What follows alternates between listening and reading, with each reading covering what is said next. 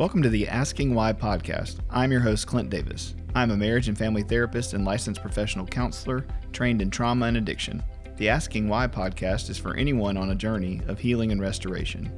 If you are searching for answers to life's questions and want to learn more about root causes from a psychological and theological mix, this show is for you.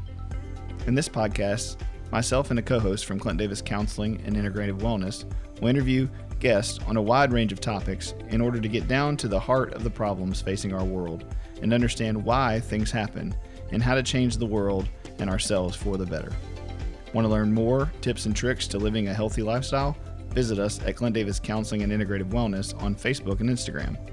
If you want to meet our staff or book a speaker, go to clintdaviscounseling.com. Thanks for listening and be sure to subscribe today.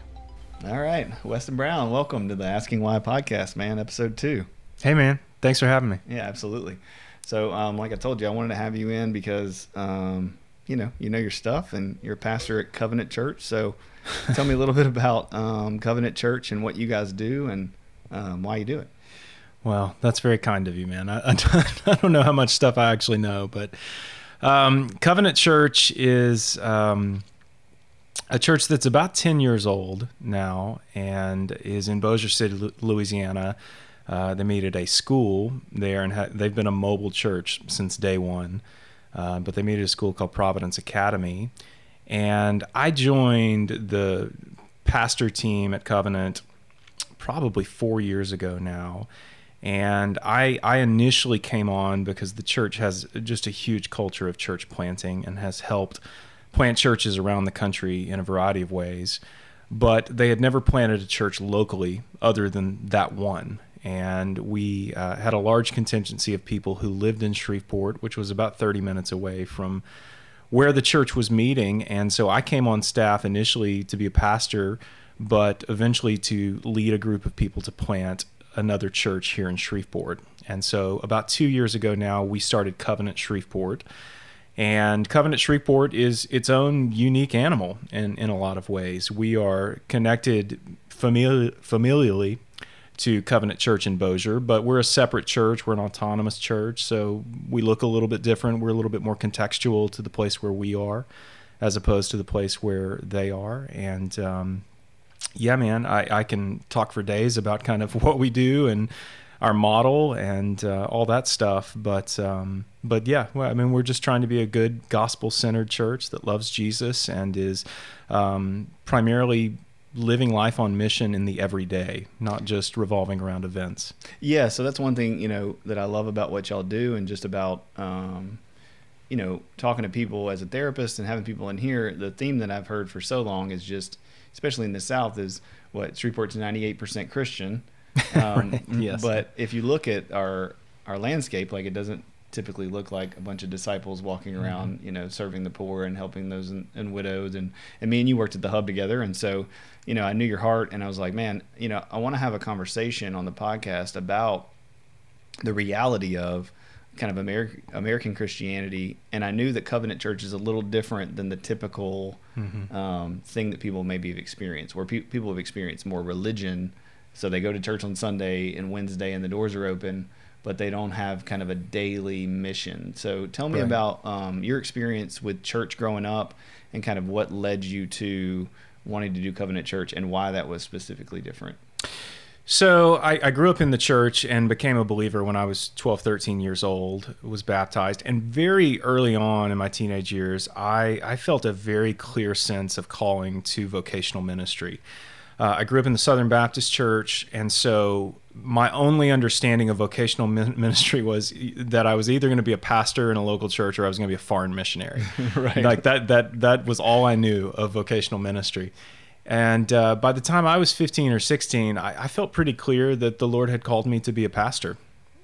And uh, long story short, I, I, wound up being ordained when I was 19. I, I, started leading a church that same year and have been doing that in some form or fashion ever since.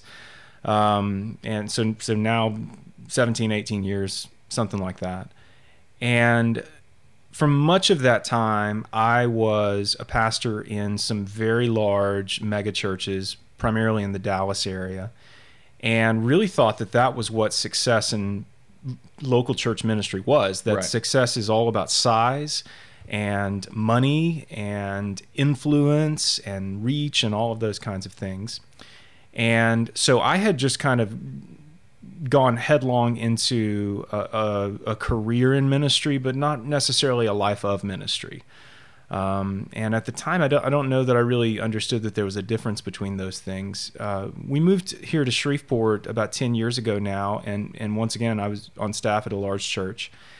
And just a couple of years after moving to Shreveport, the Lord did some incredible things in my life, my wife's life, to just wake us up to the great commandment of, of loving God and also loving our neighbors as ourselves, and that those aren't necessarily two separate things. And that, that one of the ways that we best worship God is by loving our neighbors. And so uh, we became incredibly convicted of the fact that we were terrible neighbors. Um, in, in, in the most basic sense, like we, we did not even know the people that lived around us. Uh, we avoided them. Um, and yet every day I would get in my car and drive 15 minutes across town. And I, I was a pastor in a church, and yet I had no vision to see the people around me as people that I was sent to, as, as sort of a missionary, or to see them as people who were in need of the gospel. Um, for some reason, I had this bifurcation in my mind where those things happened in the church building across town. And the Lord, in His in His mercy and grace, I think just opened my eyes to the fact that there was something bigger and different from what I had been pursuing and what I, I had experienced in ministry. And so, like like many people, there are there are a lot of things, and this is particularly to, true with church planters. You don't get into church planting without some kind of a vision to do things differently. I mean, most church planters have some level of sort of holy discontentment from with Right. what they've experienced in the past. And um, the challenge with that, while that can be good and a great catalyst, the challenge with that is your tendency is to want to build something that's all about what we're not rather than what we are and what we're becoming and what we're for. And um, and so for me, I certainly had some things that I had seen in, uh, especially kind of the megachurch world, that I I thought, oh, we could do this differently or we could do this better. Um, things surrounding leadership and money and whether or not discipleship was actually happening. And so so I had some ideas there and eventually felt the Lord calling us to to plant a church. Covenant Church already existed and they were already doing some of the things that I had thought about and had felt maybe led towards. Um, one of those things was Covenant did not have a senior pastor. So I had always existed in a church where there was a very clear hierarchical, you know, kind of top down mode of leadership. And um, as I had served with a number of senior pastors over the years and had gotten to know them well, what I had come to learn was that many of these guys were just kind of secretly miserable because they were carrying this tremendous weight of having to be all things to all people and that it was a, a huge burden but a burden that they felt like they couldn't really share with anybody. So many of these guys were very isolated didn't have a lot of friends definitely didn't feel like they could be real with people in their church community um, had to act like they had it all together all the time. And um, man I, I, I the more time i spent with those kinds of guys the more i felt like I don't want to be that, and I don't want to do that. And um, surely there's some other kind of way. Surely this isn't what like Jesus envisioned for His church. And so the more I dug into Scripture, the more I came to feel like a, a more biblical model is is a model in which there's a plurality of leadership, Right. where it isn't kind of this American CEO business model, but instead is a model where a variety of voices and giftings are coming together and um, are speaking into their areas maybe of gifting or giving leadership to certain things, but ultimately all kind of come to the table as as peers and equals. Absolutely. And I, I know you well, so I know that uh, you would not say, oh, that's a, you can't do that, and that it's a terrible model and that people are doing something wrong. It's just not where you felt God was calling you to be. Uh, yeah, well, here's the deal: God's always working in spite of us, Right. and the sometimes you can buy into what I call the illusion of purity when it comes to the church. Sometimes you can think that some particular model is going to finally give you the perfect church experience that you've always been after. So some people think they're going to find that in uh, the house church movement. Some people th- think they're going to find that by trying to be as close to the church in Acts 2 that they, you know, that they can possibly get to. Some people th- think they're going to find that with more money and size or whatever. And the reality is, is we're never going to find that perfect church experience where there's not the potential to be hurt or scarred in some way because we're all sinners. Like we, we all fall fall short of the glory of God. Um, and and and and so the the beauty of that is is in spite of that God is working right so so no matter how flawed your model may be and no matter the ways in which you could make it better or different um, God is the one who's working in, in the midst of all of that. And he's the one who's changing hearts and calling people to repentance and saving people. And so, um, so that, that's very comforting to me. Uh, this was not a pursuit of, I think we know how to do it right, right. or right, or I think we've got the, the magic formula here. It, it was more of a pursuit of, um, just, you know, I think it was a pursuit in my own life of finding a real family of faith um, and kind of moving out of the church primarily being an organization to the church really being more of a family on mission for the glory of God and the gospel of Jesus. Um, so, so that's that's what I longed for more than anything, and just never really felt like I had in these huge, very highly structured organizational churches. Yeah, I think it's interesting because you know if you're out there listening to this podcast and you're and you're wondering how we got to this point, you know that's that's a subject that I kind of wanted to talk about today, and, and just American history and church. How did we get, from your perspective, to the point where we were more of a business model in America than maybe more what you would see in Acts or more a community feel? I mean, I know that over the course of you know the last 50 years we used to have front porches that people sat on. Like it's been a total shift, not just in the church, but in American culture. Um, and me, as me and Cassie talked about last last week, you know, culture is made up of people, people mm-hmm. doing things differently, casting votes towards different things. And so now we have backyards, you know, h- hidden backyards where privacy fences are king, and right, you know, right. you don't want to have anything to do with anybody. So, um, can you speak a little bit to how did we get to the point um, in America where it is a business and it is butts in the seat and it is that way. Yeah. Well, first of all, a book I would recommend if you're interested in American Christian history is a book called The Democratization of American Christianity. Um, it's by a guy named Nathan Hatch, and it's kind of a it's a little bit heady. It's a, it's it's a kind of an academic kind of book, but man, it is so good. And and one of the things that it does is it really it really gives you a deep understanding of not only how we kind of arrived in the state that we're in currently, but but specifically how did we get to this place where we have seemingly hundreds of Christian denominations in America. Right. That was my right? Next, yeah. Like and and so it, it does an incredible job of of laying that out, the democratization of American Christianity. Fantastic book. I would highly recommend people read it. Uh, so my understanding is that in the 20th century, following World War II, you had a big boom in the church.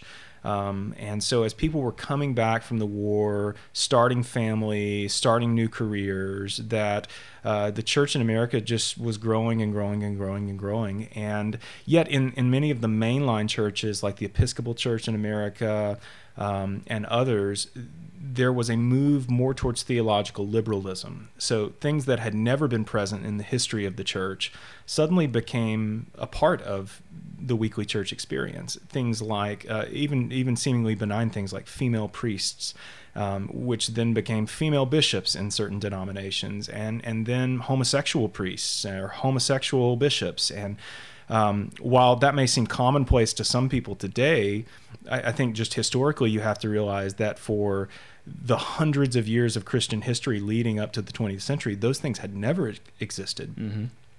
And I, I, think some of that stuff was was well intentioned in the sense that they were seeing some decline in the church. Some people were leaving, and they thought, oh, if we can just make the church more relevant to modern culture or more in line with modern culture, then people are going to come back and they're going to be, you know, a part of things again. And and the reality is, is it had the opposite effect in many of these mainline churches because as the church became increasingly theologically liberal, and and things that had never been the case were suddenly the case, or things that had always been norms were thrown out the window. a lot of people were led to to the point where they thought, well, then why should I buy into any of this? Yeah, what's the point of any of it at all if there's no consistency? Exactly. Yeah. So so if these just kind of set in stone tenants can be thrown out the window overnight, then why can't all of this be thrown out the window overnight? So, uh, as as that was happening, and as a decline in mainline denominations was starting, there there was a continued boom in evangelical denominations, and so the Southern Baptist Church, for example, was was just blowing up as you got into the 60s and 70s and 80s. And uh, one thing that came along during that time period is something we now call the church growth movement which was an intentional kind of turn towards more of a business model of church. And so some churches uh, that are kind of you know bulwarks of that movement are churches like Saddleback with Rick Warren and Willow Creek in Chicago, Bill Hybels. Those are churches that came around in the 70s and 80s and really pursued more of this kind of American corporate model of church ministry and saw great success with it in terms of numbers. I mean, just saw people coming in droves. And as a result, I think a lot of other churches looked at that model and, and thought, hey, there's a lot of good stuff there that we could glean and put into practice in our own churches. And, you know, here we are a few decades later, and um, there are some wonderful things that have come from that, and there are some challenging things that have come from that as well. Yeah, like you said earlier, it's a it's always a mixed bag, and God's always involved in all of it. But I find it interesting that at the same time, you know, parallel with mental health and our understanding of counseling and our understanding of human psychology, you know, we all kind of bought into this idea of the American dream. Yes. But we forgot to ask like what was going to happen at the end of that what was our purpose so yeah we we have better things we have better lighting we have more people there hmm. people mm. look nicer you know they're they're doing better according to the American culture. But are those the things that make us happy? Are those the goals of the Bible? Well, and, and there were a number of big shifts that took place. So in the 1950s, and you can drive around our city today and see the remnants of this, but in the 1950s, um, churches were popping up everywhere, but they were popping up in the middle of neighborhoods. They, they weren't necessarily on major thoroughfares. Um, churches, I think, historically in, in, cities like ours, had been more in the downtown area, but those churches even started moving into neighborhoods in that time period. But by the time we get to the 70s and 80s, churches start moving out of neighborhoods and more onto major thoroughfares. And they start thinking of themselves not in kind of a traditional parish church mode where, hey, we exist kind of for this little place or this little neighborhood, but they started to think of themselves in a more regional sense. Like we're a church for the whole city. Um, well, our whole city has 200,000 people, you know, right. but but hey, we're a church for the whole city. And so we need to be in a super visible place. We need to be in on a major highway or street. We need to build bigger and bigger buildings. And at least around here in the South, I mean, if you there was a time where if you built it, people definitely came, and and I think we're still a little bit in that time period. Um, and and so one of the things that I experienced that was off-putting to me, and that ultimately I, I felt like, man, there's got to be a better way to do this. Was churches that are building enormous buildings are ultimately incurring great amounts of debt. And so, in a 10 year span of time, I, I, worked for a couple of churches that probably collectively had $10 million of debt from building campaigns. And it, that was challenging to me because, in my opinion, I felt like um, that some of these things had been built out of covetousness because as we looked around at other churches that were seemingly successful or growing or flourishing, like it's impossible to not feel like, but they have this and they have this, and like they have this multi million dollar Disneyland esque kids space. So mm-hmm. of course they're growing. So there is this natural sense in which you you think, well, if we're going to be like them, if we're going to be successful in that way, then we've got to have this stuff as well. And so there's very much like a keeping up with the Joneses thing that happens there and it's very unconscious. And and you can very easily reason it away because it's Christian ministry, right? I, and I think it's paralleled with what society is doing as well, because yeah. you know the church is pressured to keep up with what society wants from what they're seeing with the world. So they're like, the they're having these staff meetings and these meetings, and people are pressuring them to get those things done as well. Yeah, it's a vicious cycle too, because once you once you incur that kind of debt, it, it's hanging over you. Like you, you may not think about it front of brain, but but it is there. And I found that it became very hard to like kind of ascertain our own motives. Um, because when you need people in the seats giving their money so that you can pay this off ultimately, when somebody gets mad about something or when somebody has some kind of sin in their life, you're maybe less likely to actually address it, or you're maybe more likely to want to appease them just so that they will be happy and they'll stay there and they'll keep giving. And that's not helpful to anybody. Right. And that, and that's so similar to what we see in families in general, right? Mm-hmm. If the mm-hmm. church is kind of a unit of Christ in the church and this this Christian family and this body of Christ, it's funny because it works the same way any other system does. You know, you don't want to make your dad mad because you want affection from him. You want him to pay for your, you know, your your college, mm-hmm. and so he wants you to do these things, and so you do it, and yet no one's happy and everybody's miserable, but you're all like on the outside, like, oh, well, we're getting along, so yeah. it's fine. Yeah, so you know, I want to be clear. I don't think there's anything wrong with necessarily wrong with taking on debt. I think there's a level where it could be unwise for you, um, or could become a detrimental thing to you, um, or could just be poor stewardship at some point. Um, I, I think the problem becomes when you actually change who you are or how you interact with people. Um, or or you move more towards a tendency to want to just appease people or entertain people so that they hang around and uh, continue to give. Um, so, so the whole financial piece is a big. I mean, it's a big problem for the American church on a, on a number of different levels. Um, churches that are large often don't have a lot of bandwidth to be generous because they are paying off a facility and they are devoting a lot of their money to personnel um, because they feel like, hey, we've got to have a big staff team and a lot of ministries going on to kind of justify having the space that we have. And so, in, in the years that I've been working with nonprofits, I, have just learned that the churches that you might think could be very generous or help fund something that you're doing or a new ministry sometimes don't have the bandwidth to do that because they're already overextended.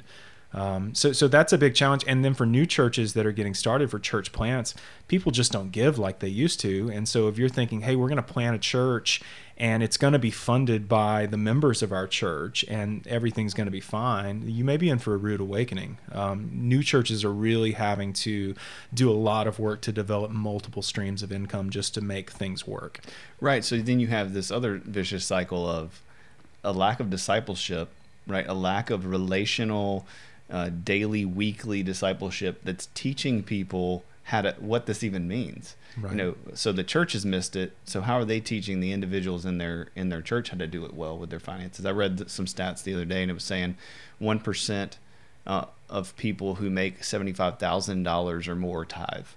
Mm. So you know, most of the tithing is coming from people who make less than seventy five thousand dollars a year, hmm. and then out of the people who do tithe, eighty percent of those have zero debt.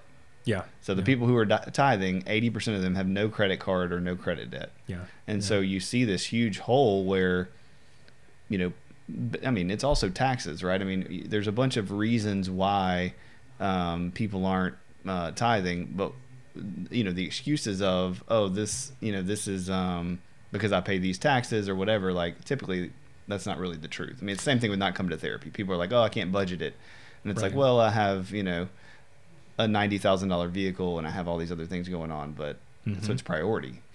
Yeah, and, and some of that may relate to the way that people think about their money as well, and especially things that they think of as like charitable donations, whether it's to their church or something else. I think people want to feel like they're making an investment or that there is some kind of return on their giving.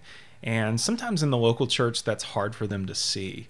And um, so you know also you know there's a case to be made that earlier generations just had more of a sense of obligation to give to their local church so i don't know what we don't really teach the tithe as as kind of our model um, I, the tithe is certainly a biblical concept. I don't really see it as a New Testament concept for the New Testament church. Um, rather, I think the standard that Jesus sets is even above and beyond the tithe. Um, so rather than just kind of having this mindset of, well, I've got to give 10% of my income to the church, and then I've got 90% of my income to do whatever the world I want with, Um, rather, I think Jesus pushes us towards this model of whole life generosity. That it's not just your money; it's also your stuff, and it's also your home and your car and whatever resources that you have. That that we should be open handed with all of those things, so that we can love our neighbors well. Yeah, I had a I had a friend of mine. He was telling me how he has this Lexus that he had just gotten in nice leather seats and heated seats, and he was at this red light, and there was a lady didn't have an umbrella. She was standing at the bus, soaking wet, and he just thought like, "Wow, man, I can't. I would love to help her, but I don't want her to get in this new car." yeah. And it's that. I mean, all yeah. of us have had those moments in our life where we're like, "Well, I don't. You know, I got this new thing, mm-hmm. so I don't want to." use it in that way or somebody could damage it or somebody could do something mm-hmm. with it and uh, i think that speaks to the heart issue that is kind of modeled throughout the church sometimes in America. Yeah, yeah, without a doubt. I, um, I mean, I think it's it's it's a it's just an ongoing challenge. But what we're trying to call people to, and I think we're seeing some strides in this, is to just look at everything that they have as as something that has come from the Lord. Um, so if you have this mindset that here are the things in my home or the thing I drive around in that, that that's ultimately something that I've earned or even something that I've acquired for myself, then I think you're missing it. I, th- I, think everything that we have ultimately comes from God. You know, depending on what type of church tradition you grew up in, it's possible that you grew up singing the doxology, which is a praise God from whom all blessings flow. Right. And uh, in our church, that's something we sing every week, and not just because it's something traditional to do, but it calls our mind back to the fact that God is the source of everything.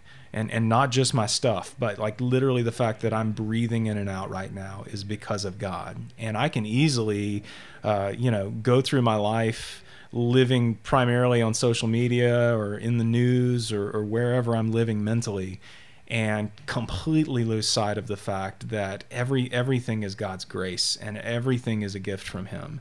And if, if you can really start to like turn your thinking towards that, or, or what the Apostle Paul calls setting your mind on the spirit, like if, if your mind can start to really be focused on that in your everyday, I, I think you will naturally become more open handed with what you have and, and you will naturally begin to stop seeing it as mine and and see it as something that has been entrusted to you for you to steward for God's glory. Absolutely, it's great.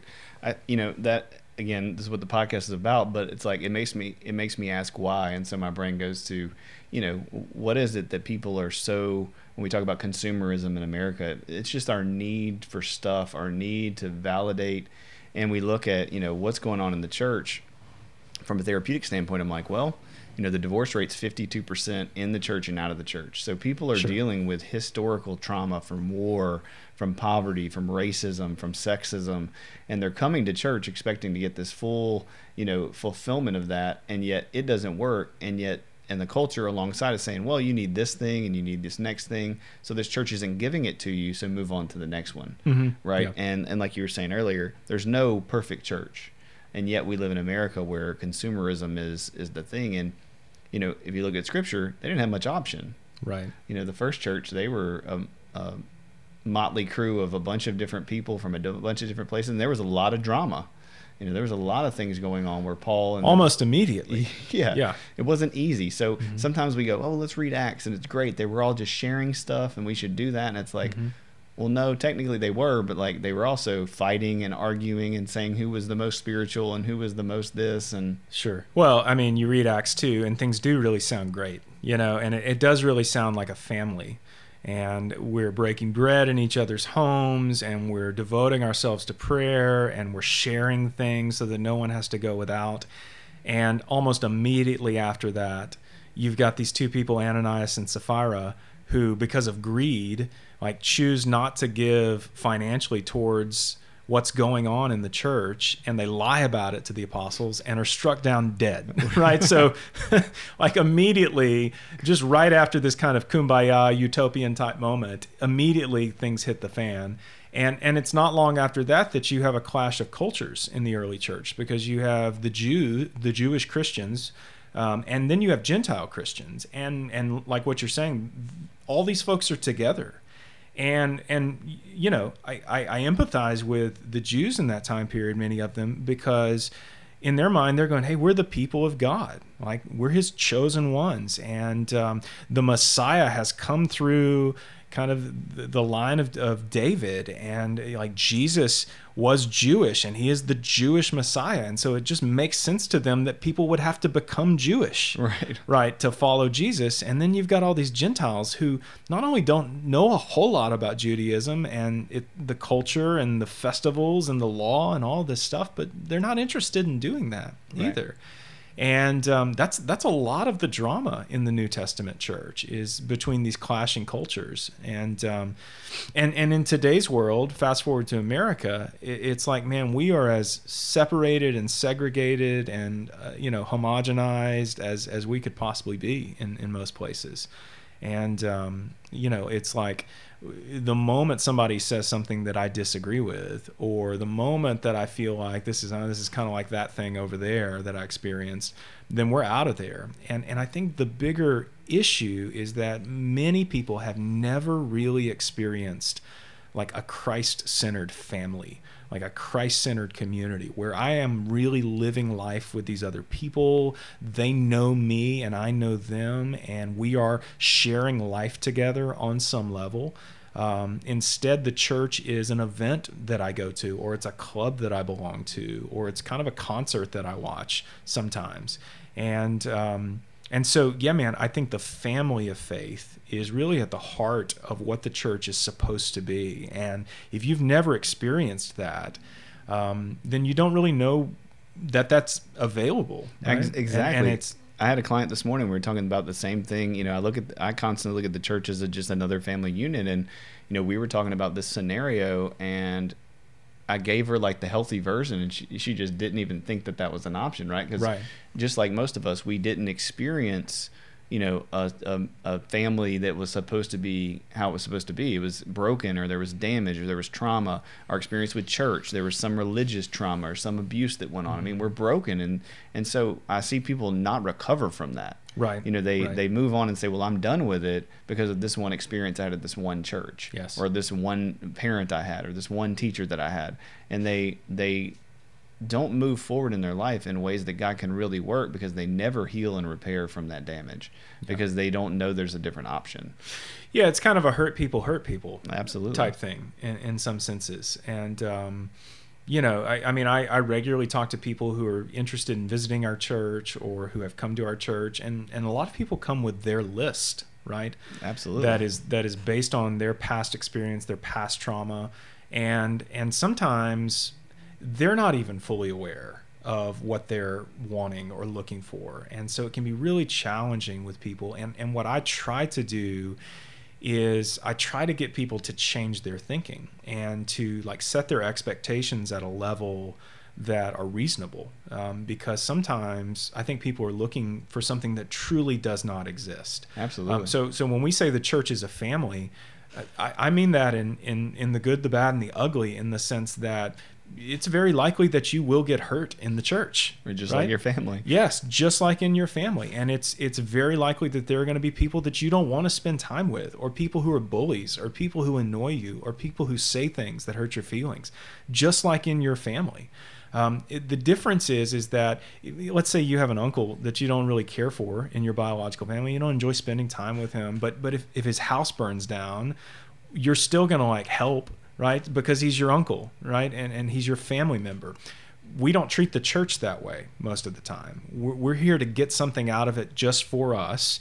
And I don't feel a sense of obligation to these people. And so if I don't really like it, or if it's not really meeting my needs, or if somebody says something that offends me, or I didn't like that sermon, then well i'm going to go try to find a place that meets more of those needs or ticks more of those boxes i don't feel a, a, sense of familial obligation to it in the way that i do to my biological family and so we're trying to cultivate a, a culture where I, I, do feel that sense of obligation and I, and I am kind of expecting that things are going to be hard sometimes and there are going to be challenging relationships sometimes and that God's using all of this to sanctify us. Like right. God is using all of this to help us grow up into Jesus. Absolutely, that's good.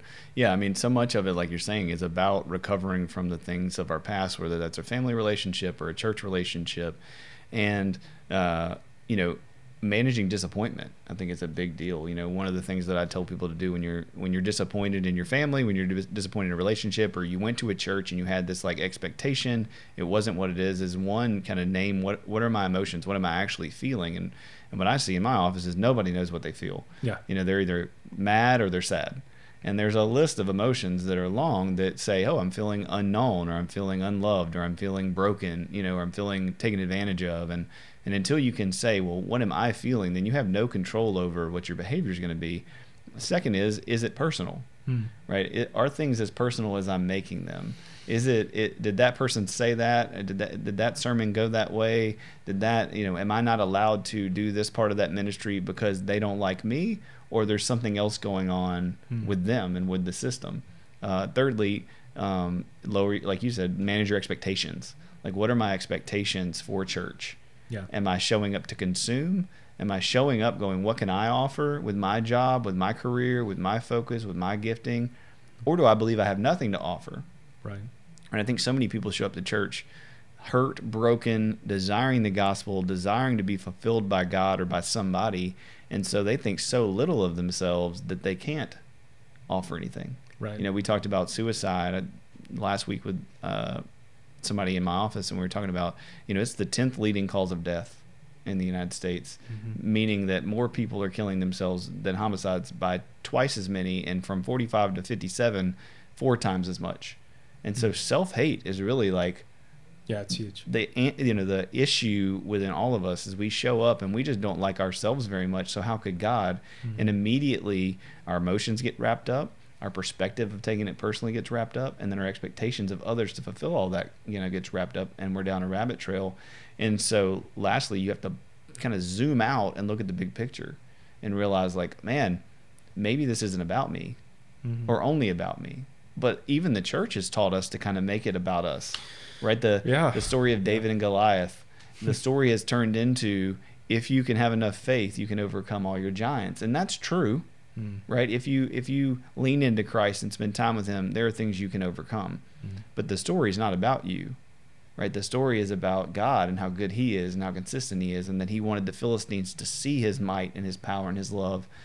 And yet we teach our kids these stories, and we become the center of the stories. And hmm. so, of course, we show up to church expecting to be the center of attention again. Right.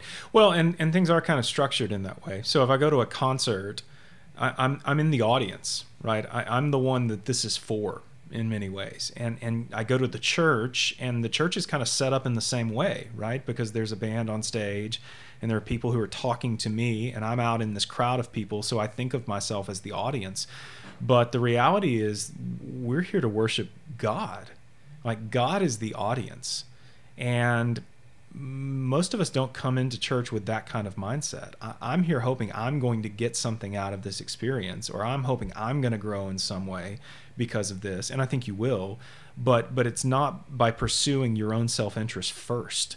It's by actually dying to self and saying, I'm going to come together with this body and worship the creator of all things because he is good and he's given his only son for me.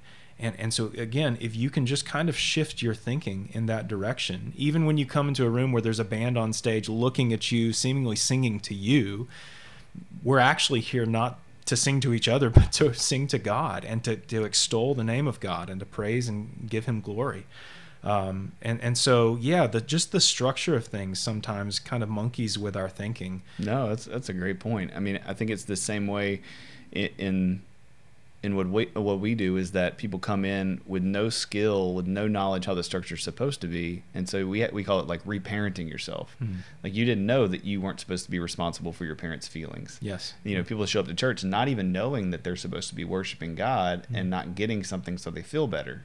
Mhm. And so they have to be in a community like Covenant Church or some of the other churches in Shreveport where they're getting reparented. Like they're Mhm. they're deconstructing what they understand about this whole Christian thing in the first place. Right. Because in so many things, you know, we had Christmas this year um, with with my oldest is six, and we have we kind of mentioned Santa over the last few Right, years, yeah. but we haven't done the big Santa thing. Like we we haven't really pushed it. We didn't really say anything about it, but we didn't deny it. You know, we wanted to have a little bit of fun. Yeah. But it was so important to me to go, okay, if we lie to him and say yes, there absolutely is a Santa, then what? How are we going to transition that to God and Jesus?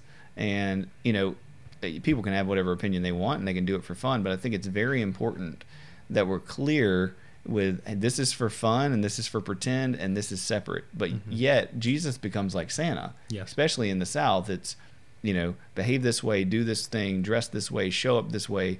Definitely don't tell anybody you have any sin, Mhm. you know, because they're going to judge you and criticize you and they're not going to be here. Mm-hmm. And so you all show up in your khakis and your button downs, ready to receive this message so you feel better. And you're certainly not there vulnerably desperate for the Holy Spirit. And, you know, I've done missions down in New Orleans and missions in other countries, and you get there and, you know, everybody's just desperate for what you have to say. Mm.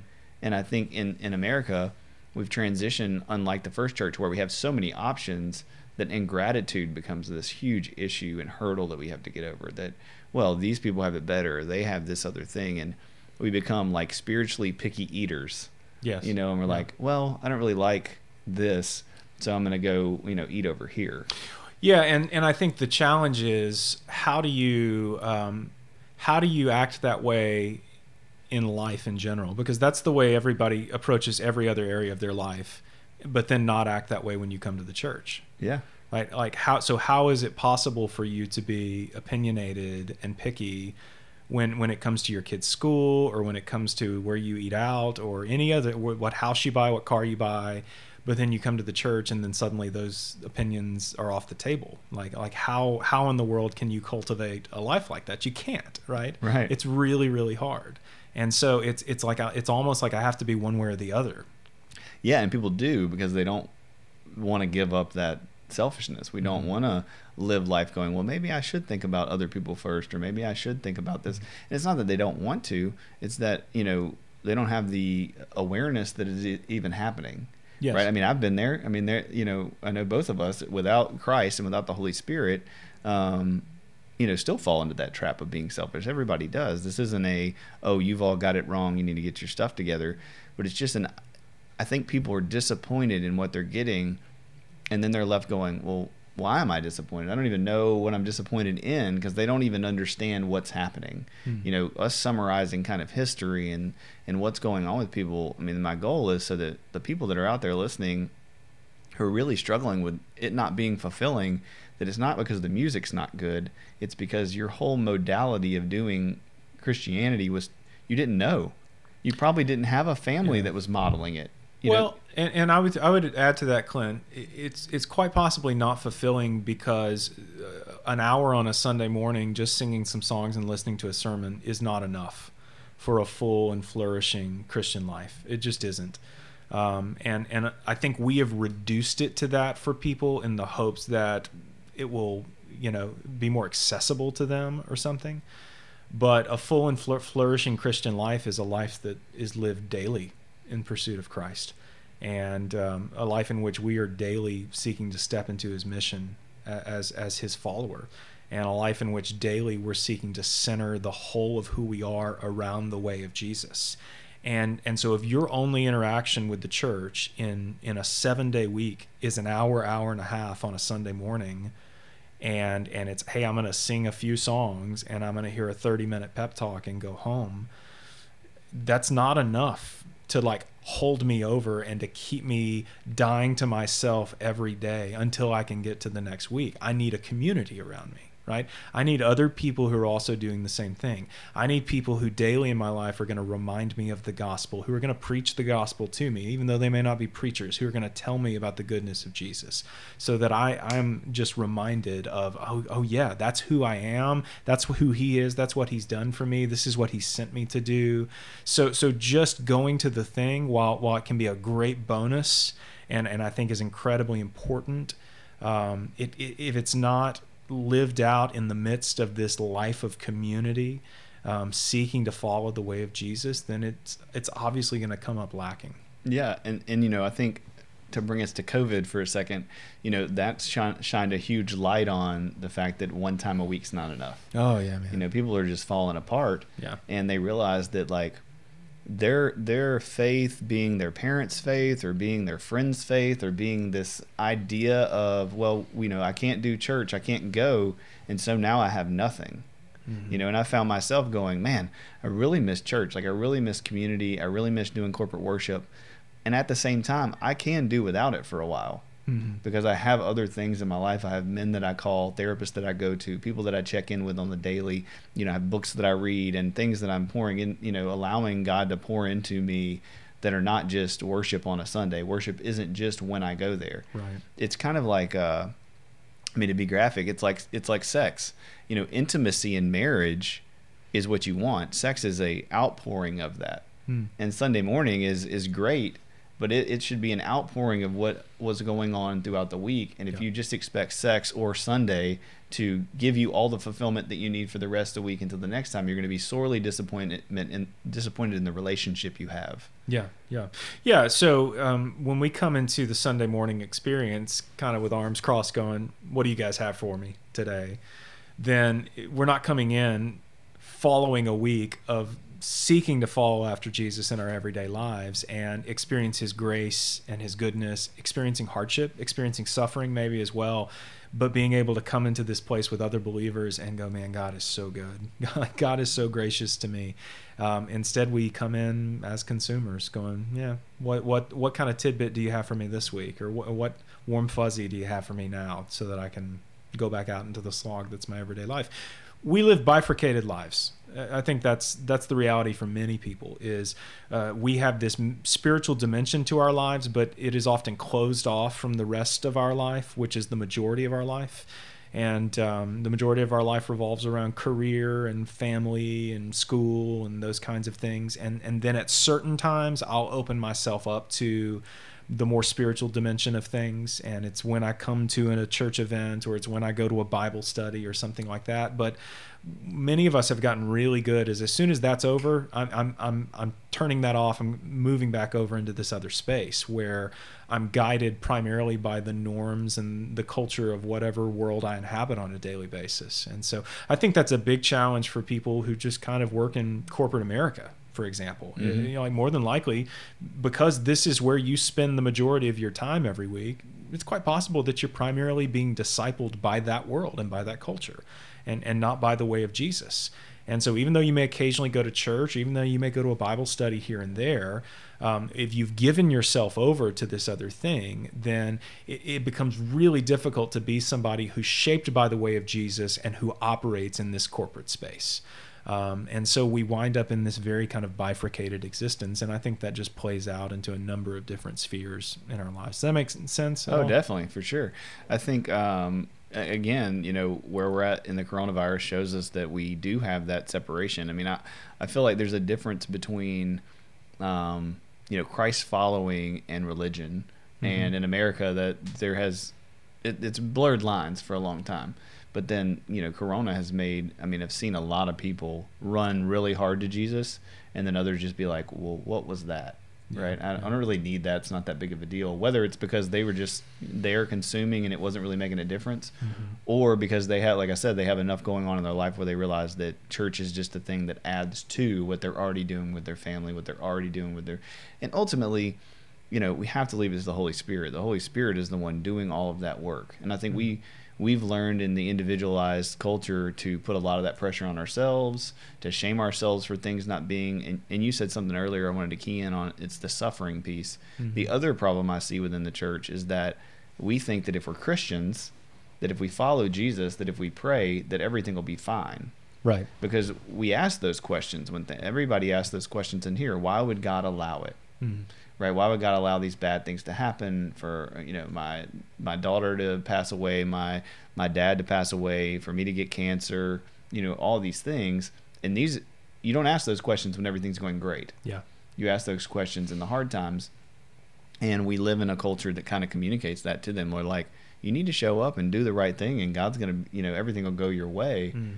and so again it's consumerism it's i'm going to perform and behave so god takes care of me and hashtag blesses me you know but they don't really understand what a blessing is This is something we've been talking a lot about uh, lately because we've been studying through the book of Romans on Sunday mornings. And uh, the Apostle Paul talks a lot about suffering. Um, you know, I kind of grew up in a church environment that said Jesus suffered so that you won't have to, right right? yeah and and and yet it's hard to believe something like that and then look at the life of the apostle paul because Paul is a guy who's constantly getting beaten up, thrown in jail.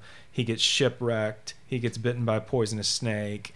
He ultimately gets martyred for his faith. I mean, I mean, it's just like hurdle after hurdle after hurdle after hurdle. And if your mindset is, if you're a real person of faith, you will never suffer in any way, shape, or form, then I go, what in the world do you do with the lives of the apostles? Mm-hmm. Um, the reality is, is that Jesus has died so that we would be relieved from having to suffer the punishment of eternal separation from him, of having to experience hell and, and, and all that comes along with that. But that doesn't necessarily mean that our life now will be complete happiness with no issues or struggles. Jesus himself spoke to that. Mm-hmm. And Jesus calls his way um, a, a, narrow gate. He says, easy is the path that leads to death. Um, so, so he very clearly tells his followers, if you're going to come after me, it's going to be incredibly hard. And when you look at the lives of the apostles, you see that played out. So in Romans, Paul talks a great deal about suffering. And one of the things he says in Romans 8 is we should rejoice in our sufferings when we compare it to what is to come. Like we know that because of what Christ has done for us, there is this future that's waiting for us. And it's not just a future where we're saved from death, it's even greater than that because it's a future where we become children of God. Like he, he adopts us into his family. And Paul says we become co heirs with Christ. So if your understanding of salvation is praise the Lord because of Jesus, I don't have to die and go to hell. Well, you're right on about that, but there's even more to it. Right. Like the story gets even better. And it's that no, no, no, you now truly become his child in the way that Jesus is his child. You become a co heir with him. And Paul goes, man, if we grasp that, if we see what that future really is, if we recognize we're going to sit at the king's table with him, man, who cares what we have to go through right now? Like, who cares what we have to experience right now? And when you look at Paul's life, you go, well, he must have really believed that, right? Oh, because oh, sure. because no matter where he was, no matter what he was suffering, no matter what he was experiencing, I mean, he was still sharing the gospel. He was still pouring into people, and it's because he had this vision of what was to come. Yeah, and I think sometimes people hear that and think, well, then I have to be perfectly happy in all the bad stuff that's happening in my life. Right. And right. the reality yeah. is, is that Paul grieved. Yeah. He cried. Jesus grieved. Jesus yes. cried. Yes. You know, we avoid pain. It's a natural inclination for us to go, okay, I don't want to do that hard thing. Yeah. Right. I mean, Jesus in the garden, the first thing he said was, if there's another way, yeah. let's do that option. Yeah. Yeah. Right. So it's okay for people to grieve and to lament and to su- and to suffer, but at the end of it, enduring it knowing and trusting in God is what's going to get you through it. Knowing there's a long term um, effect that's going to come out of it and that you're not in control of it because you believe in something greater than you can ever imagine is what helps us survive. You know, I've heard a bunch of people say, I don't know how people do it without Jesus. And I'm like, they don't. they they don't make it. I mean, look at our marriages. We barely make it with the Holy Spirit, right? I mean, even as Christians, which I think is the hypocrisy is the hard part is we're all hypocrites. Mm. I mean, I'm the biggest one, you know, sure. like Paul said, like I'm the greatest sinner. And the closer you get to Jesus in your walk with Christ, the more depraved you realize you are. Right. It's not that the closer you get, you're like, oh, I'm more holy and I'm even better and I sin less. It's like the farther away his holiness is. Yeah. You know, you, the closer you get, the farther and more amazing and awesome he is.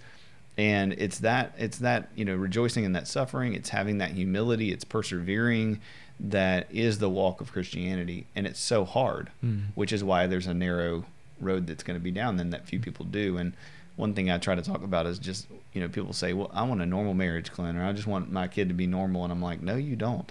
Yeah. If you're in the church and you're a Christian, you do not want to be normal. Yeah. Yeah. Because norm is unhealthy. It is. And, um, you know, I think one thing that is helpful to people is, is to help them understand that the way of Jesus is a countercultural way that for many of us the christian culture in america that we've grown up with is is a subculture of the mainstream culture. Right. So it, it's swimming down the same stream. It is. It, it just has a christian label on it.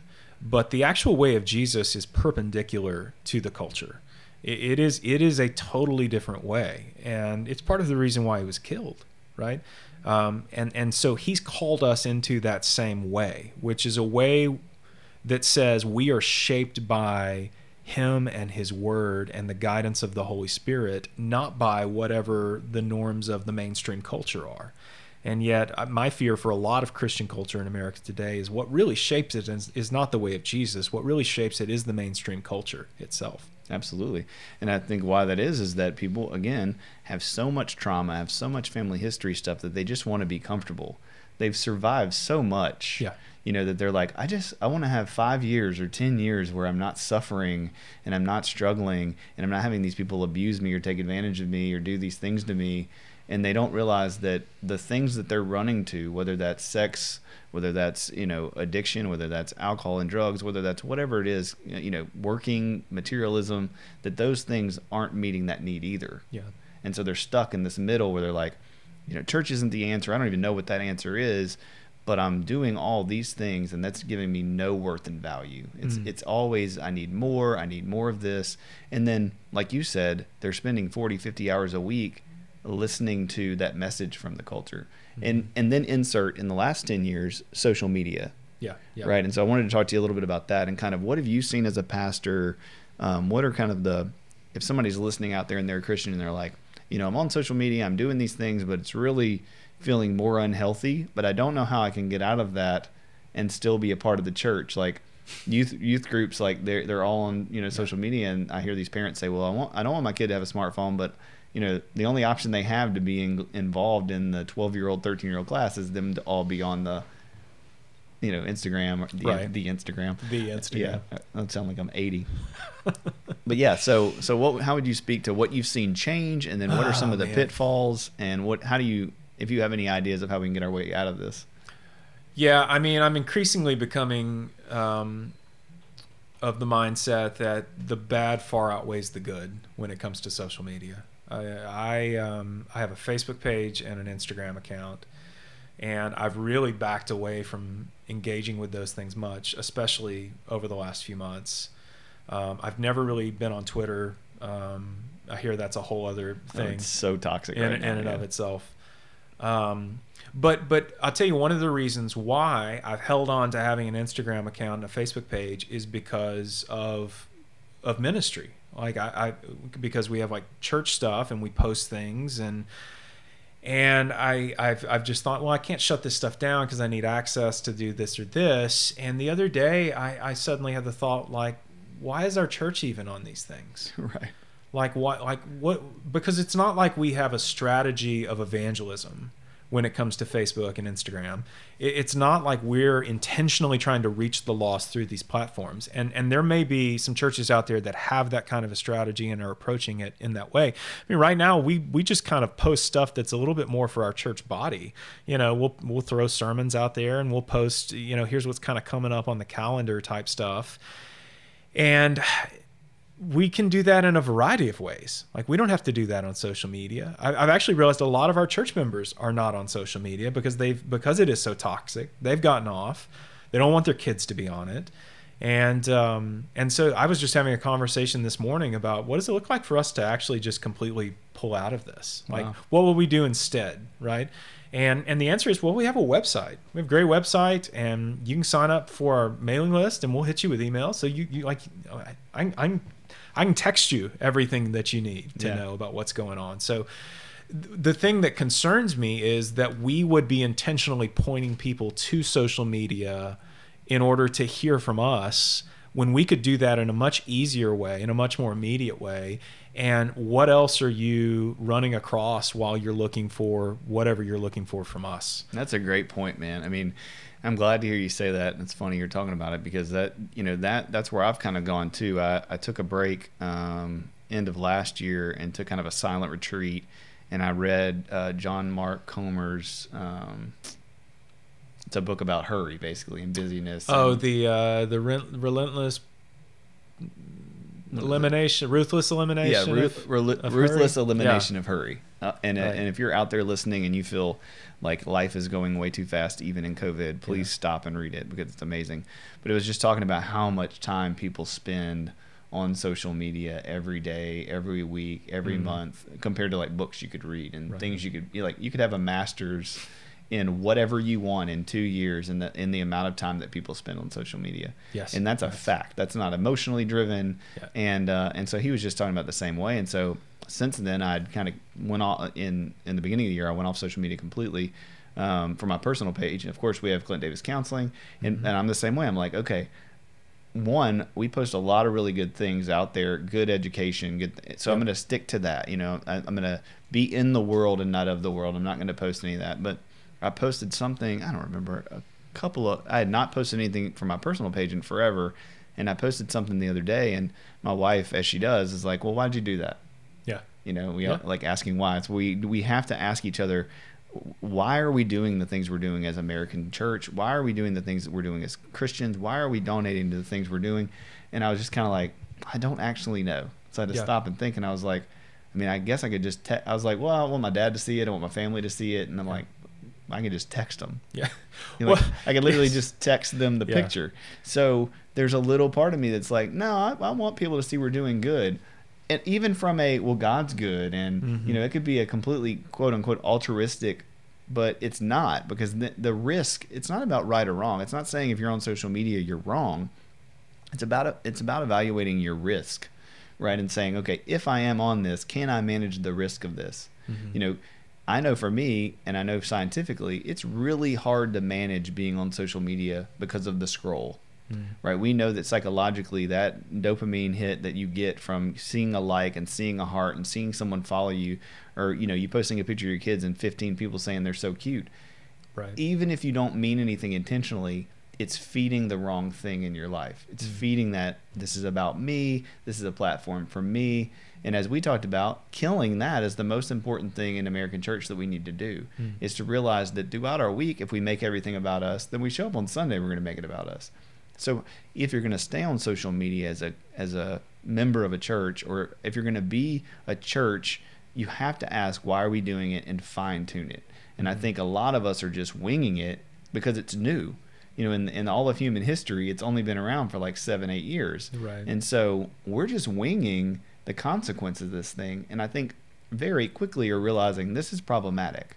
You know, the Mhm. amount of affairs, the amount of things that go on through Facebook Messenger and Instagram, the amount of just garbage in general that's on there. yeah. I mean, whether it's porn or, or soft porn or just inappropriate marketing for financial things, you know, it, or consumer bits, it's like no matter how long you're on there, you're going to get fed something that's super unhealthy. Yeah, without a doubt, man. Uh, So, I mean, that's ultimately what has led us to be thinking about those things. Um, I don't know exactly what we're going to do just yet, but I don't think it would be a big deal at all for us Yeah. to pull the plug. I wish I knew it. There's a great YouTube uh, TED Talk, and it's a guy, and he says why you think you have to have social media, and he breaks down these kind of five points. Mm. Um, so if you're you know out there listening and you want to Google that and listen, and it's all the things that people say like we're talking about now that you have to have it, and he Right. he does a great job of being like, well, you actually don't like. I haven't had it in five years. Mhm. I'm a professor. I do talks all over the country. I have tons of Mhm. friends. I have great engagement with what we do socially. Yeah. My kids are fine, you know. And like you said, I think we're going to have to to do something as the church where we teach people why that is. Mhm. You know, not just say don't do it, kind of like sex, but we have to talk to them about what the details are, what the consequences are, and let people make their own decisions and believe that they can, Mhm. but give them the choice and say, look, if you're going to be on there, I'm not going to judge you for it. I'm not going to criticize you for it, but at least know why you're doing it. And I think that's so important. Um, is a point that that we have to get to as, as human beings, adults, people is going, okay, I have these behaviors, I have these things I do, but a lot of people just go, well, people just do it. Yeah. And it's Yeah. like, no, there's a reason why you do it. And if you don't want to break that reason down, it's probably because in your heart you know it's not something you want to give up. Mhm.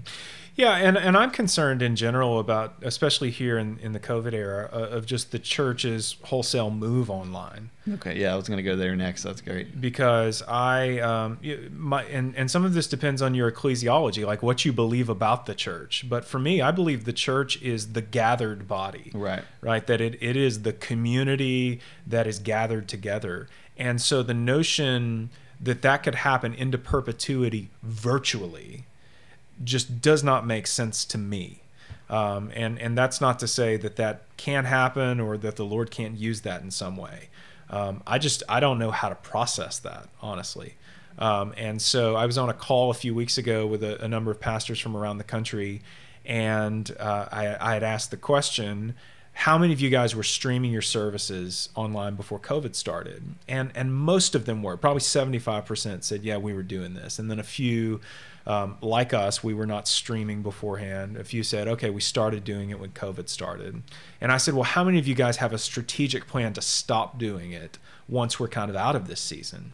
And nobody did and and and nobody was even thinking about that everybody was just thinking this is the new normal and we're going to have to get even better at like the presentation of what we're doing online and and that piece really concerns me because again to go back to some things that we talked about earlier I, i'm worried that it, it even further diminishes for people what the church actually is. And, and and that it's all it's becoming is this is a music and sermon delivery tool for you. Oh yeah. And and that that is church. And so as long as you can log on and kind of watch this stuff which I, I think some preliminary research has already shown that even when people get on the only thing they're really stopping and paying a little bit of attention to is the sermon itself. Mm-hmm. um, yeah I'm, I'm just worried with the whole thing. Yeah, and, I'm the same way in with therapy. Hmm. You know, and people will probably hate on me for saying this, but like I did telehealth for eight weeks. You know, we're still you know doing telehealth with some people, and and obviously, like you're saying, it's not the whole right. We're not yeah. overgeneralizing saying you can never do anything online, you can never watch a sermon, you're not getting anything out of it, um, or giving anything to it. But it's the wholesale of it. You know, mm there there's now I've been seeing ads for like texting therapists, like that you can just text in and do therapy and what yeah. I know about ther- ther- therapy and church is that like the avoidance of dealing with people and dealing with what makes you uncomfortable and having to bring anything to the table mm-hmm. is so easy. Mm-hmm. It's so easy to go, well, I don't have to do anything if I just sit here. Even- well, and here's here's what I know about counseling because I've been seeing a counselor regular, regularly for years. Relationship is critical and and I tell people even now because you know we send people to Clint Davis counseling all the time, and and what I tell people is like be willing to find your counselor. Like you need to find the person that you connect with and that you trust, and when they say something to you, you take it to heart because you respect them. Like if you have a counselor that you feel like I don't really know about this person or I don't know that I respect them, then it's not going to help you in no. any way right so so just like that relationships are key relationships are, are key in the church and if if it's just something you watch, then then it's like the next tier of a Sunday morning consumer driven experience. It's like, man, you don't even have to leave your house now. And and I'm I'm kind of envisioning this post COVID era. Yeah. Right? Like when we get out of this hopefully in 8 months, a year, you know, 14 years, whatever it winds up being. For sure. But, but if wh- Jesus doesn't come back in 2020. But what are the new rhythms? You know, because, uh, you know, you read these books that say it takes X number of weeks to develop new habits. Well, here we are months into a bunch of new habits and a bunch of new rhythms. And not and, all good. And not all good. And if, if and when a vaccine is developed and, and suddenly magically we're out of this, what are the new rhythms that have been established that you now can't just flip the switch on and and go back to something that was before no you've established a routine you've established culture you've established finances mm-hmm. you've established your kids you know culture and now you have to switch it yeah it's going to be it's going to be interesting what comes out of it and i hope that just like therapy people don't you know i had this conversation with a business guy the other day and he was like yeah man i, I mean we're just going to keep everybody home from now on yeah. it's so much more efficient Hmm. You know, people have meetings. They can, you can have more meetings. They don't have to go out and do anything and spend money on lunch and coffee and all these things. So, hmm. and it's like, okay, well, again, what are what's our goal? Is your goal money? Is your goal like I've heard you know pastors say, man, it's so crazy during COVID. There's like seventy thousand people watching our online services, people that could never have been reached, and it's yeah. like, yeah. well, that's true. Yeah. But are we talking about quality or quantity? Mm-hmm. And I'm not saying. I mean, I know those pastors, and they they want quality, they don't want quantity. And yes, there are people who are hearing the gospel for the first time in ways that they never did. But the long term, we're taking this little short burst of things and going, oh, well, then that's fine. That's what I worry about. Same mm-hmm. thing with therapy, same thing with work. Because, you know, you go to Rhino and have a meeting, Rhino Coffee here in Shreveport, and have a meeting, and you meet you know somebody there and you're talking and then somebody walks by and goes hey bill you know blah blah blah and you're like hey this is weston and mm-hmm. you know and then before you know it their best friends come into covenant church and they find the lord and mm-hmm. it's those relationship pieces that you can't do on zoom yeah yeah you can't you cannot do it you can't run into someone and the Holy Spirit prompt you to pray with them or serve them while you're sitting in your living room. And if people think that's okay to do long term and forever, we're going to be missing and adding to that that whole consumerism. Idea. Well, I think I think it's missing the Great Commission. Absolutely. Because the Great Commission is that we would go and make disciples. And and so that includes evangelism. That includes sharing the gospel with people, certainly. But what Jesus says in Matthew 28 is it, it's teaching people to obey all things that I've commanded you. And I think his model is that that's something that happens in community. It, it's something that happens in relationship. And so, um, so if your understanding of what we've been sent to do as the church is simply to share the gospel with people, I think you've got a part of it, but you don't have the whole. Like, yes, we have to tell people about Jesus and what he's done. We also have to show people what that's like. We have to demonstrate to people what that looks like because he was doing both things. He wasn't just walking around saying, Hey, here's who I am and I love you. He, he's also healing people. He's driving out demons. He's feeding people. He's bringing people back from the dead. And in all of these things, he's showing people what he's talking about. Right. He's showing people in my father's kingdom, this is what things are like. There aren't hungry people, there aren't dead people, right? There aren't sick people. And as the church, we've been sent with that same mission. And um, I, I worry that that's not something that we can actually do fully online. So, so if there is an online evangelism piece, as as maybe there well should be, there it has to be a part of a larger strategy, a larger whole where we're seeking to make fully formed disciples exactly. And so we, you know, we have to ask those questions like, what are we doing and why are we doing it? And most of the time, you know, Scripture says, "Without vision, my people perish." Mm-hmm. We have no vision right now for how to get out of this, and that's okay. Yeah. I just want people to talk about it. I want people to ask those questions. I want the average person who's listening to this go, "Oh man, yeah, that's so true. What are we doing about it?" Mm-hmm. And realizing that, like, don't just leave it to your church pastors. Like, you're you're a microcosm of their leadership. And so go to them and engage in those conversations help them because they probably don't know either. Mm. and uh, one of my clients who i saw for a long time uh, i don't see her anymore. She called me and she said um, hey man i just want to talk to you about like you know how's how's how are we going to get out of this? You know and she was mm. telling me about her experience. And i said well you know it's interesting as a therapist. This is the first time usually i mean in my life i have a ton of trauma. So i can say well i've kind of been through that or i've had that experience or i've drank that or done that or that didn't work out but most none of us have an idea of how we're getting out of this. Yeah. You know, we no we can't there's no one we can call and say, "Hey, how did you make it through this?" Give me some advice and give me some hope that we'll come out the other side. Mm. Even our clinicians, even our pastors. And so, you know, we have to remember that that we are the beautiful thing about COVID is we are really all in this together and it is such an opportunity for us to come closer, to focus on the things that we have that are the same and to plan together on, hey, right now we don't have any excuse. Like we it, COVID actually is to blame for a lot of problems. And so while we have this thing to blame that's not a person, let's fine tune some things in our church, fine tune some things for long term changes so that when we come back, we're better and stronger and more united. Mm. Instead of looking at this as an opportunity to go, well, let's just do this. It's easier, it's more convenient, we make more money, the numbers are better.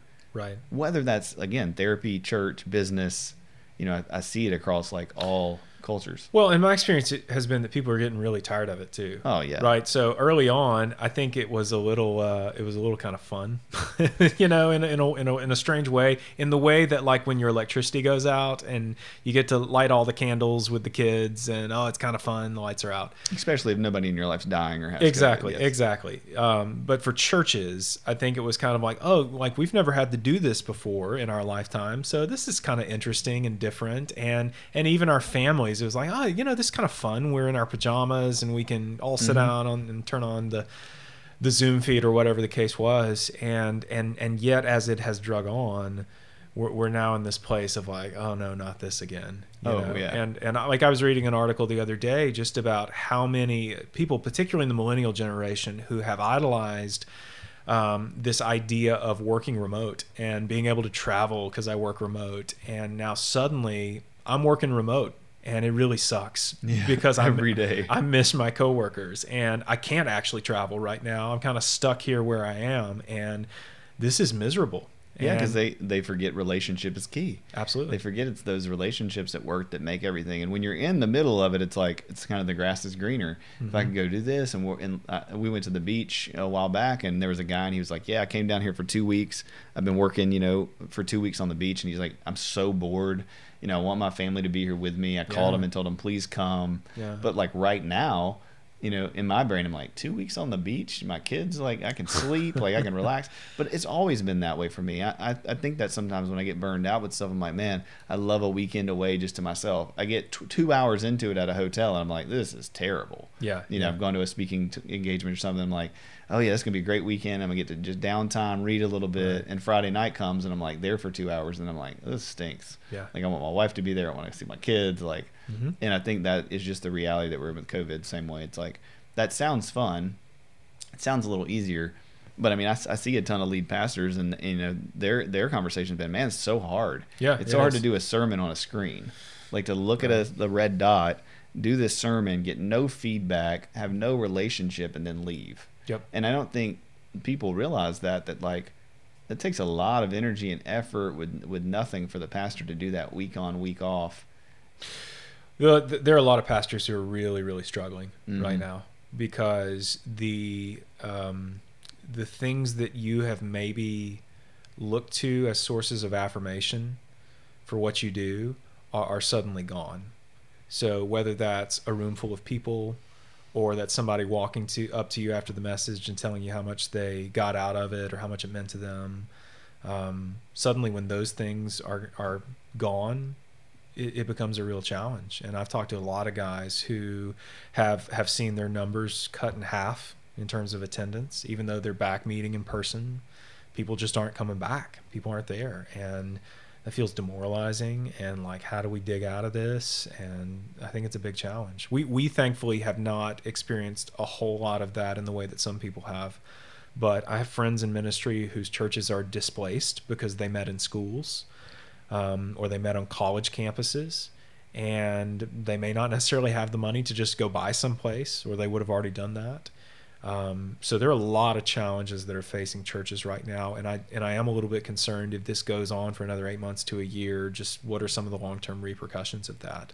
Um, I think around here in, in, in North Louisiana, in the Bible Belt, you have a lot of cultural Christians, which means you have a lot of people who go to church uh, semi periodically, not so much because I'm a follower of Jesus, but because this is a part of the culture around here. And it's socially expeditious for me to do this. And my parents go there, and I grew up there, and I generally view it as a good, wholesome thing for my family. And it's viewed favorably in the culture. And, and, and now, for really the first time in my life, I have a semi legit excuse to not be there Yeah. and I'm taking it. And I I think that it's quite possible that we may see a lot more kind of Easter and Christmas Christians here in the South once this is all over. People who maybe used to be there semi regularly, but who are just kind of gone. And I, I think what could possibly happen is that they continue maybe to give to the church on some level because it assuages some of their feelings of guilt for not being there.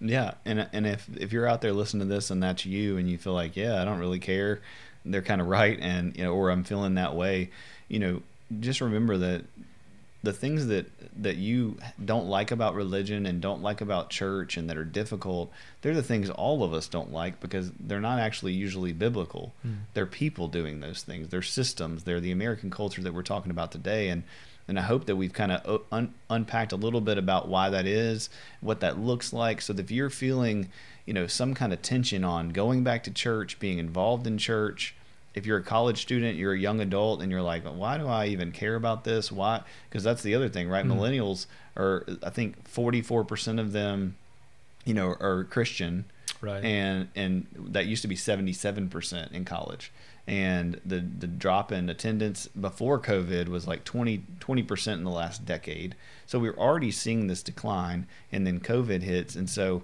we've got to figure out how to look at the church not from a consumer standpoint of what can i get out of it but what can i bring to it. It's like marriage. You know you get married and that first initial this is great. I like this. I'm not sure about these things but i'm gonna stick it out. Mm. and then you stay in it and you're like well there's less things that i like than i don't. And you know that's not a good enough excuse to get married. I mean, you know, if there's if there uh, or not not not stay married, and you know, obviously if there's adultery or abuse or things like that, there's always this this out, and a healthy way to do that. But a lot of marriage isn't divorced based on those things. A lot of things yeah. are just like culture, like I'm tired of it. I'm going to move on to the next thing. I don't really like this.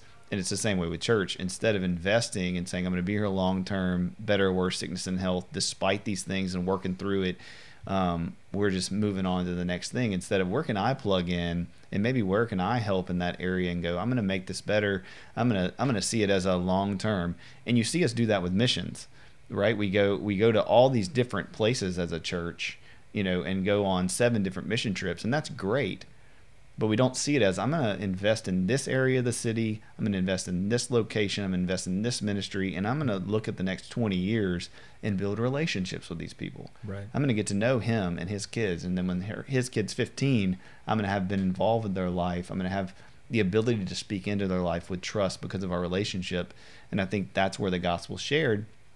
And so many of us, because of this generational cycle of consuming we never get that opportunity. Mm. We don't know people long enough. We're moving from Sunday school to Sunday school, from B group to B group, from church to church, and we never get to see the gospel lived out because we don't stay long enough to experience it. I, I don't think, especially in larger churches, and I, and I think, and we haven't really discussed that, but I think size is a big factor in churches oh, yeah. that, that can be positive and negative in a variety of ways. But but I do think a lot of people are are missing out on on true Christ centered community within their local church. They have friendships and they have acquaintances within their local church but in terms of actually being known by other people and knowing other people and actually doing this kind of New Testament thing of bearing one another's burdens, that's not really happening because we're not actually deep enough together in order to do that. And I, I think it's it's a missing link. And and I, I think it's a pretty easy tweak to start moving in that direction. We just have to make it and go after it. Absolutely, and we have to. I think as church as a whole, we have to to do that from the top down. Mm-hmm. We have to model as leaders and as pastors and as therapists and as you know people that are pushing people to do that. We have to be vulnerable. We have to go to therapy. We have to work on our stuff. We have to talk from the pulpit about real things and real issues, whether it's addiction or anger or greed or selfishness. And we have to use our own sin and our own brokenness because, as as Christ says, you know, boast in your weaknesses right? And that's that's not a oh I'm the worst braggy type of thing, but that's going we're all in this together. Mm-hmm. You can come boast in your weaknesses, and you boast in your weaknesses, and we all need Jesus, and and it's okay to be vulnerable.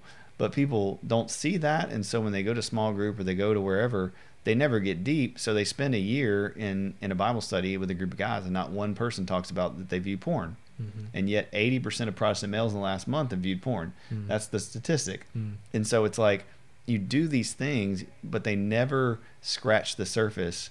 And then, of course, you're left going, well, this wasn't fulfilling. I don't need it. Mm. And so I just challenge people as leaders, as, as pastors, as, as followers of Christ to start in your life pushing to go deeper, to dig deeper, and not just settle for what we've, you know, made culturally, you know, acceptable. Yeah. And and so a lot of this for me starts with Christian hospitality, which is not Martha Stewart type hospitality. Right. Like Christian hospitality is is is loving strangers. And in a large church, there are probably a lot of people who are strangers to you. And um, you know, when I used to have this experience when I was on staff at a big church that I'd be out eating dinner with my wife or something, and somebody'd walk up, knew my name, would start talking to me like they knew me, and I, I'd feel like I've never seen this person in my life and it would it would become apparent in the course of the conversation oh this is somebody that goes to my church.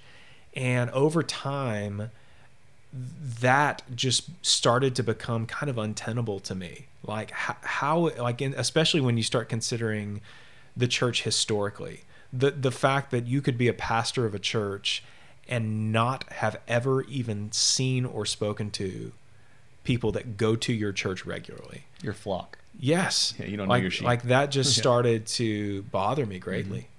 Yeah, it's not a, it. You know, if we're supposed to model our lives after Christ, it, it, brings to question like, is you know, he knows his sheep and his sheep know him, and you know, mm-hmm. it's like as pastors, do we know our people? And there's a lot of pastors who manage big churches. It's also personality, yeah. right? It's figuring out what the Holy Spirit has for you, and and how to fine tune that for the betterment of your congregation, your people, not the betterment of yourself. And again, it, it's the same problem for all of us. We're selfish.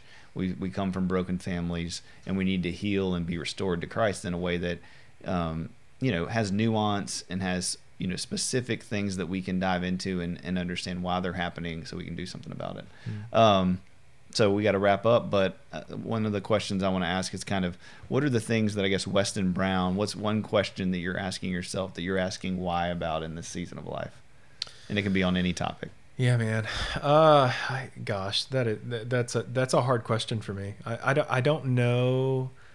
I don't know that I'm somebody who asks why in the way that maybe some people do. Um, I think in in my life I've tried, I've tried to embrace mystery, and the notion that if God is God, that there are a lot of things that I'm just not going to know the answer to and that maybe the more comfortable I can get with that, maybe the greater peace and contentment I'm going to find in my life. And so, in general, that's that's how I try to conduct myself, although not very well at some sometimes.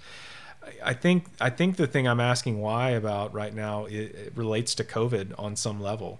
Um, it's um, and and and maybe it's uh maybe not so much a why but but a what like like what is god working out in us? What is god doing in us? What is he refining in us as a result of this season? Mm-hmm. um, like what are the idols that he's exposing? What what's the comfort that he's taking away?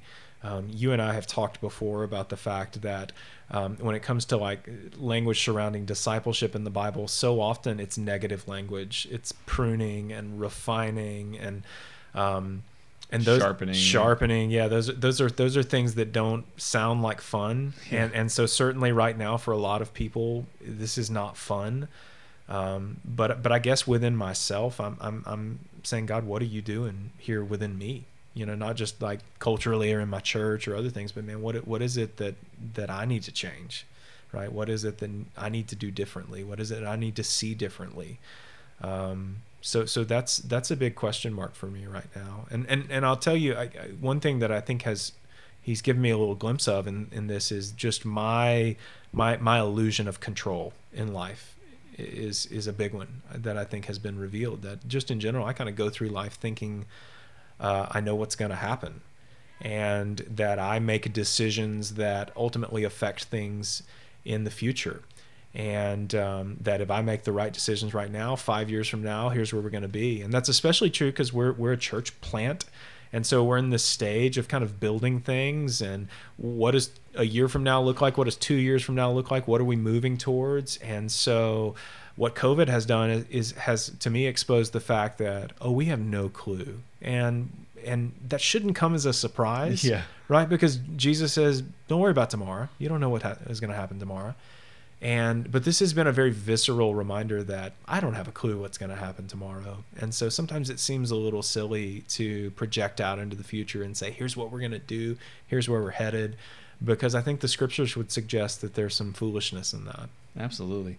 Which which brings us back down to it's so nice when you don't know what tomorrow is going to bring, but you can sit with the people that you love and the people that you're in community with and the people that you've been in community with and go, hey, at the end of the day, no matter what happens with our careers, our jobs, America, Mhm. we have these people that we can do this together with Mhm. that we know we can trust, we can lean on each other, and you're going to lean on me and I'm going to lean on you, Mhm. and we're going to get through this together. And if that ends in death, we know where we're going, we know our eternity, and we know what's promised. Yeah, that's good. Cool, man. I love you, buddy. It's good seeing you. Love you I too, man. Thank you so much in. for having me. Yep, episode two, uh, Covenant Church, Shreveport. What's the website? CovenantShreveport.org. Okay, yeah, y'all check it out. And then uh, visit us at ClintDavisCounseling.com. You can check out our website and our therapist.